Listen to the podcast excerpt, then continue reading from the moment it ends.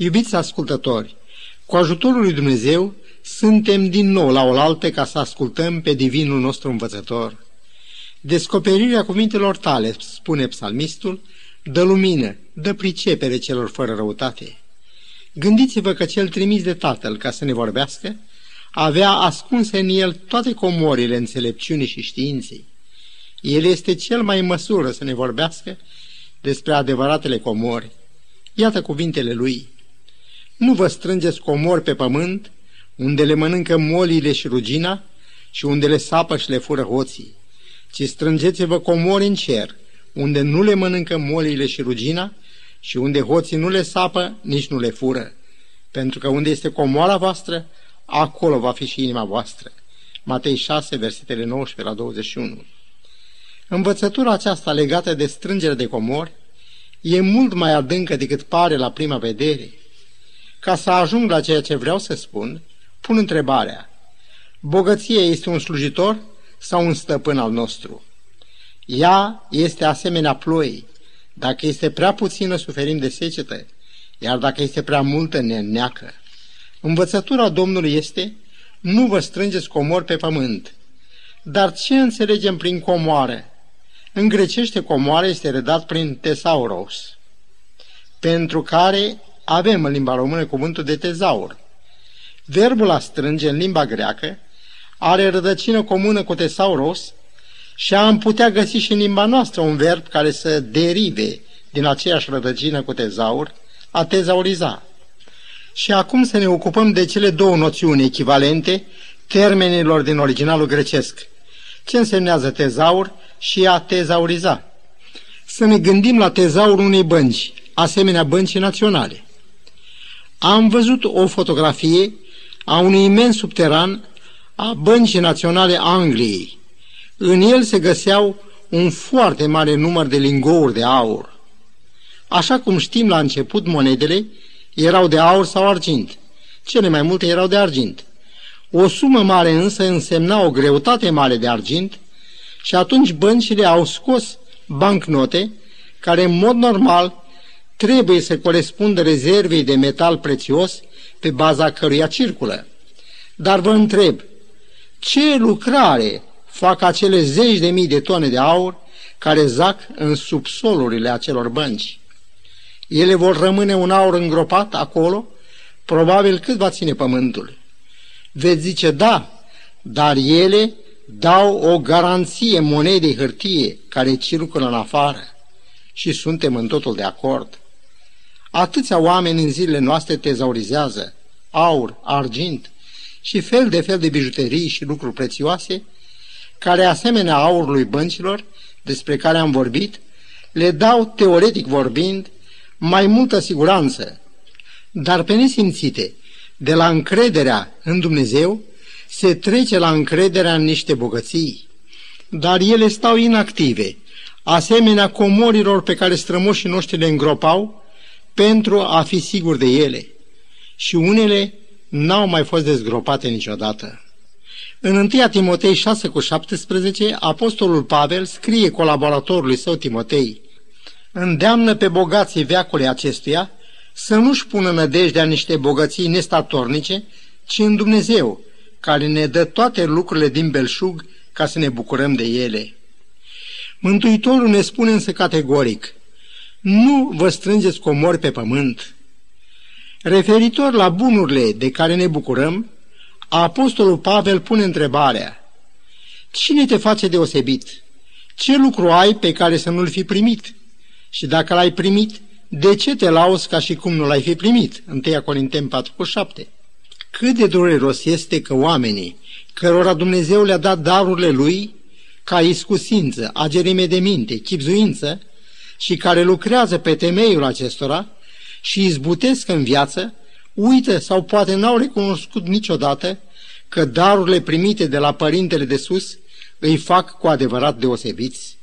În Deuteronomul 8, versetele 17 și 18, Domnul ne dă următorul advertisment. Vezi să nu zici în inima ta, tăria mea și puterea mâinii mele mi-au câștigat aceste bogății, ci adu-ți aminte de Domnul Dumnezeul tău, căci El îți va da putere ca să le câștigi. În cartea prorocului Daniel găsim raportate în dreptul numelui împăratului Nebucadnețar atât imensele binecuvântări primite de la stăpânul cerului și al pământului, cât și înfumurarea și lipsa de a recunoaște pe Dumnezeu ca dătător al tuturor lucrurilor. Să citim în capitolul 2. Dumnezeul cerurilor ți-a dat împărăție, putere, bogăție și slavă. El ți-a dat în mâini pe copiii oamenilor, fiarele câmpului și păsările cerului și te-a făcut stăpân peste toate acestea. În împrejurarea aceasta, împăratul face următoarea declarație. Cu adevărat, Dumnezeul vostru este Dumnezeul Dumnezeilor și Domnul împăraților. Dar așa de curând uită propria lui recunoaștere despre Dumnezeu și silește trei tineri care se închinau adevăratului Dumnezeu să se închine Dumnezeilor lui. În urma refuzului categoric al acestora, împăratul poruncește să fie aruncați în cuptorul aprins. În urma minunii izbăvirilor, Nebucadnețar recunoaște iarăși pe Dumnezeu, dar așa de curând uită din nou că toate lucrurile le-a primit de la Dumnezeu. Și în capitolul 4 al cărții lui Daniel, versetul 30, aflăm că iarăși nu mai recunoaște pe cel care îi dăduse împărăția, puterea și rostește cu îngânfare. Oare nu acesta este Babilonul cel mare pe care mi l-am zidit eu prin puterea bogăției mele și spre slava măreției mele? Spiritul mândriei și nerecunoștinței față de Domnul îl întâlnim și astăzi de atâtea ori și la atâția care nu recunosc că înapoi a tuturor bucuriilor și bogățiilor este mâna cea bună a lui Dumnezeu. Din cele expuse până acum, vedem clar că tot ce ni se dă bun vine de sus, de la Părintele Luminilor, cum zice Iacov. Potrivit poruncii lui Dumnezeu, trebuie să muncim șase zile, iar Eclesiastul ne îndeamnă, tot ce găsește mâna ta să facă, fă cu toată puterea ta. Ba cartea Proverbele mă trimite la furnică și îmi spune, uite-te cu băgare de seamă la căile ei și înțelepțește-te. Am urmărit de atâtea ori furnici, târând greutăți mai mari decât ele.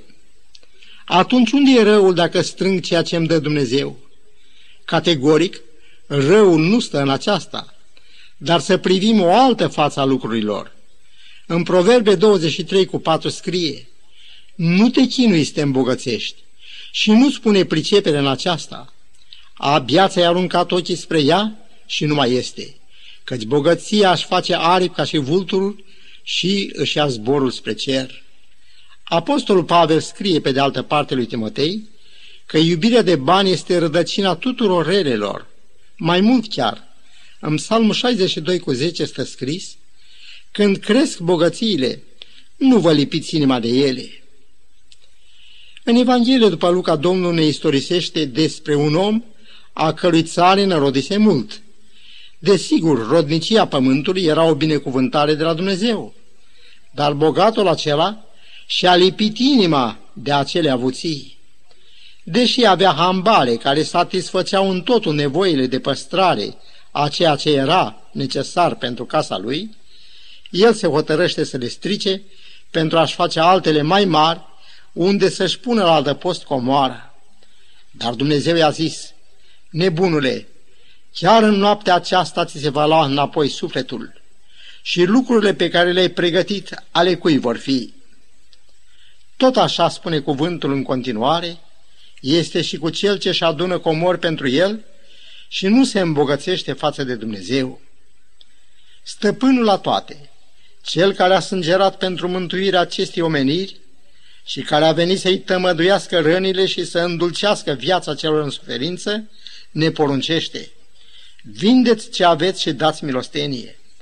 Faceți-vă rost de pungi care nu se învechesc, o comoară nesecată în ceruri, unde nu se apropie hoțul și unde nu roade molia. Ziarele, radioul și televiziunea ne aduc zilnic știri privitoare la dispariția năprasnică a unor averi uriașe. Gândiți-vă la clădirile care cad așa de despradă flacărilor. Case, hotele, magazine, fabrici, nimic nu e scutit. Avioane mici și mari, civile și militare se prăbușesc, vapoare se scufundă. Și cine poate calcula spargerile care se săvârșesc într-o singură noapte? Jaful îndrăznețe, nu scutesc nici băncile, în ciunda blindajelor de oțel și a sistemelor complicate de alarmă. Ce să mai spunem despre inundații, dintre care unele sunt catastrofale? Ele iau case, recolte și fel de fel de grădini frumos aranjate, cu trudă. Nimic nu este scutit de puhoaie care prăpădesc totul în câteva clipe. Domnul enumără în cuvântarea sa molile și rugina ca fiind alți factori distrugători. Nu cred că e cineva dintre noi care să nu fi suferit de pe urma molilor. Dar rugina... Am citit cândva un studiu în care autorul calcula cu multă pricepere pagubele produse de rugină și aceasta la scară mondială.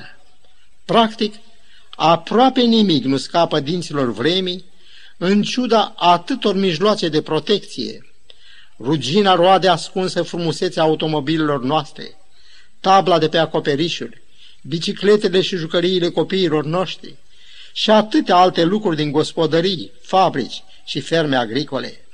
Să mai menționăm și uriașele dantele metalice aruncate peste ape și prăpăstii, pentru protecția cărora împotriva ruginii se duce zilnic o luptă îndrăgită, dar ce să mai spunem de fructele pomilor, de culturile de grâu, cartof, bumbac și zarzavaturi, care sunt tratate contra dăunătorilor.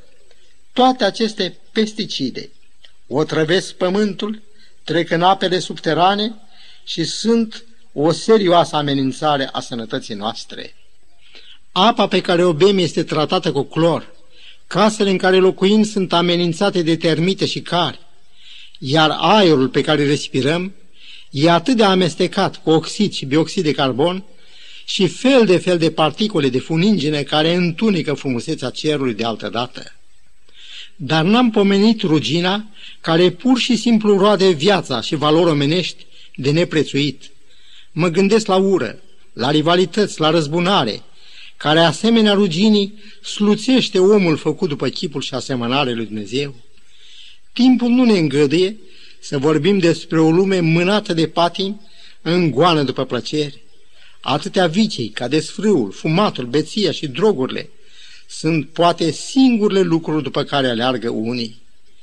Este oare cazul într-o vreme ca aceasta să folosim timpul și tot ce ne dă Dumnezeu pentru a urmări niște ținte de șarte? Iată în privința aceasta experiența eclesiastului făcut așa cum spune el, pentru a vedea ce este bine să facă fiii oamenilor în timpul vieții lor. Și el continuă. Am făcut lucruri mari, mi-am zidit case, mi-am sădit vii, mi-am făcut grădini și livezi de pomi, am avut cirezi de boi și turme de oi, mi-am strâns argint și aur și bogății ca de împărat și țări. Tot ce mi-au poftit ochii le-am dat. Apoi când m-am uitat cu băgare de seamă la toate lucrurile pe care le făcusem cu mâinile mele și la truda cu care le făcusem, am văzut că în toate este numai deșertăciune și goană după vânt și că nu este nimic trainic sub soare. Oare ce a vrut să spună prin cuvintele am văzut că în toate este numai deșertăciune și goană după vânt? Iacov pune în epistola sa această întrebare, că ce este viața voastră? Și tot el de răspunsul. Nu sunteți decât un abur care se arată puțin tel și apoi piere. Așadar, într-o viață atât de scurtă, într-o lume în care nu-i nimic trainic, el și-a dat seama că niște proiecte atât de mari, cărora le-a dat ființă cu atâta trudă, s-au dovedit a fi în cele din urmă deșertăciune și goană după vânt.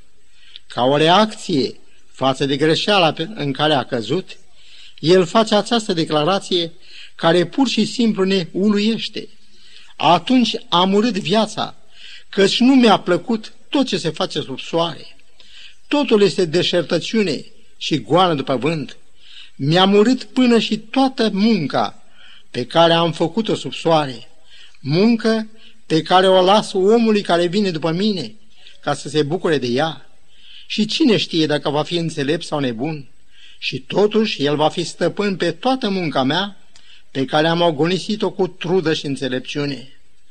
Am ajuns până acolo, că m-a apucat o mare desnădejde de toată munca pe care am făcut-o sub soare. Citat Eclesiastul 2, versetele 17 la 20. Neîndoios, Solomon a făcut o experiență amară. El a fost inspirat de Duhul lui Dumnezeu în acea analiză privitoare la truda și dezamăgirea lui.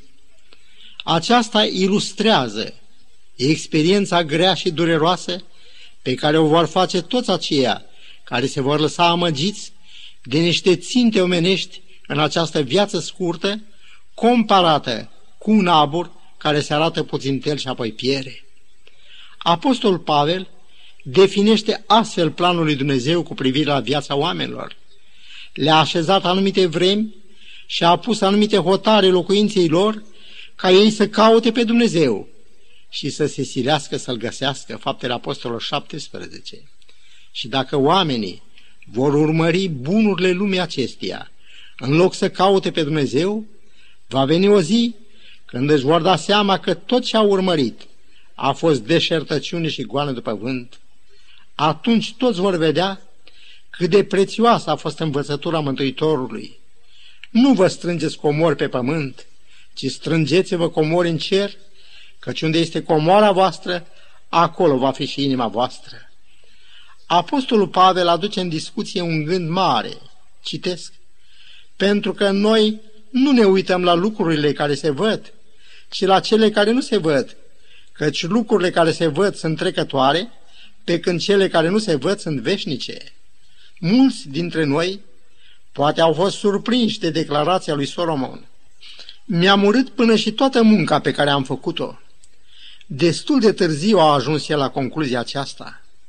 E normal să credem că tot ce a clădit, a sădit, facerea iazurilor ca să ude Dumbrava și faptul că a strâns potrivit mărturii lui argint și aur și bogății ca de împărat și țări, a cerut, fără discuție, un mare număr de ani de trudă. El și-a pus înțelepciunea în slujba unor interese pământești și a dat seama destul de târziu că trebuia să-și închine toate puterile luminării poporului și îndeosebi îndrumării tinerii generații. Câtă deosebire între el și Samuel, care a fost de o integritate rară.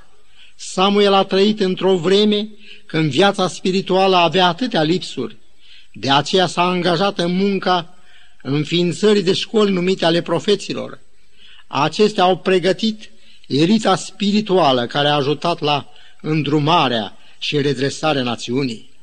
Solomon s-a ocupat de neustorie, și ca urmare a strâns, așa cum am citit, aur, argint și imense bogății. A gustat din plăcerile acestui pământ, poate ca nimeni altul. El însuși declară, tot ce mi-au poftit ochii le-am dat, nu mi-am oprit inima de la nicio veselie, dar l-au făcut fericit toate aceste realizări, cuvintele mi-am urât până și viața și toată munca pe care am făcut-o sub soare, arată că n-a fost fericit. A strâns destul pe pământ, dar ce zeste spirituală a lăsat el poporului în fruntea căruia l așezase Dumnezeu? Națiunea s-a divizat în două și zece triburi din cele 12 au fost târâte în idolatrie de cel care a domnit peste ele după moartea lui. Un împărat atât de strălucit și care s-a bucurat de atâtea favoruri din partea lui Dumnezeu, ne lasă drept moștenire spirituală o lecție atât de amară. Spun în adevăr o lecție, că cele întâmplate lui Solomon sunt o perfectă ilustrare a ceea ce se va întâmpla la sfârșitul timpului. Iată cu tremurătoarele cuvintele Domnului, rostite în privința aceasta prin prorocul Ezechiel. Citesc la capitolul 7, versetul 19. Își vor arunca argintul pe ulițe și aurul lor le va fi o scârbă argintul sau aurul lor nu poate să-i scape în ziua urgiei Domnului, nu poate nici să le sature sufletul, căci el i-a aruncat în nelegiuirea lor. Da, aurul a pierdut pe tânărul bogat, a fost pentru el piatra de poticnire, cum zice versiunea engleză a acestui verset. În ziua aceea, toți cei care nu au luat seama la învățătura Mântuitorului, nu vă strângeți comori pe pământ, vor vedea cât de greșită a fost calea pe care au urmat-o, când bogățiile de care s-au, și-au lipit inima nu vor mai servi la nimic. Profetul Zefania scrie, Ziua cea mare a Domnului este aproape, ziua aceea este o zi de mânie, o zi de necas și de groază, o zi de pustiire și nimicire. Capitolul 1, versetele 14 și 15. În ziua aceea, sfinții vor fi luați la cer, iar cei care au iubit mai mult lucrurile din lume vor fi prăpădiți la arătarea Domnului nostru Isus Hristos, a cărui strălucire va fi un foc mistuitor. Cauza pierzării, care va aduce peste atâția plânsul și scrâșnirea dinților, este atât de pe înțeles explicată în Matei 13 cu 22 de către Mântuitorul, care ne prezintă două mari cauze, îngrijorările veacului acestuia și înșelăciunea bogățiilor. În ziua aceea va fi ferice numai de cei care și-au strâns comori în cer. Toți aceștia au iubit pe semenii lor în nevoi, au dat din pâinea lor celui flămând și din timpul lor celui bolnav s-au căzut în nenorocire. În Cartea Faptele Apostolilor, capitolul 9, face cunoștință cu o figură îndrăgită de biserica din timpul acela. Ea era o uceniță și se cheama Tabita. Cuvântul spune că făcea o mulțime de fapte bune și milostenii. Dar moartea neașteptată a ei a zguduit atât de tare biserica de atunci, încât sfinții au trimis apostolului Petru mesajul Nu pregeta să vii până la noi. De îndată ce a sosit, toate văduvele l-au înconjurat plângând și i-au arătat hainele și cămășile pe care le făcea Tabita. Cuvântul spune că Petru a îngenunchiat, s-a rugat și apoi a zis, Tabita, scoală-te! Apoi a chemat pe sfinți și le-a pus-o înainte vie. Ce lecție minunată și ce pregustare a bucuriilor zilei celei mari, zilei cel din urma lui Dumnezeu, când El va chema la viață și la împărăție pe aceia care au iubit pe cei nevoi, au cheltuit timpul și mijloacele lor pentru fericirea și mângâierea altora. Cred că este timpul ca să ne rugăm Bunului Dumnezeu și să-i spunem, Îți mulțumim, Părinte Ceresc, pentru bucuria de a fi stat înaintea ta și de a fi primit învățătură din cuvântul tău. Dă-ne, te rugăm, o inimă nouă și ajută-ne să strângem și noi comori în cer și să iubim pe alții așa cum ne-ai iubit Tu. În numele Domnului nostru Isus Hristos. Amin.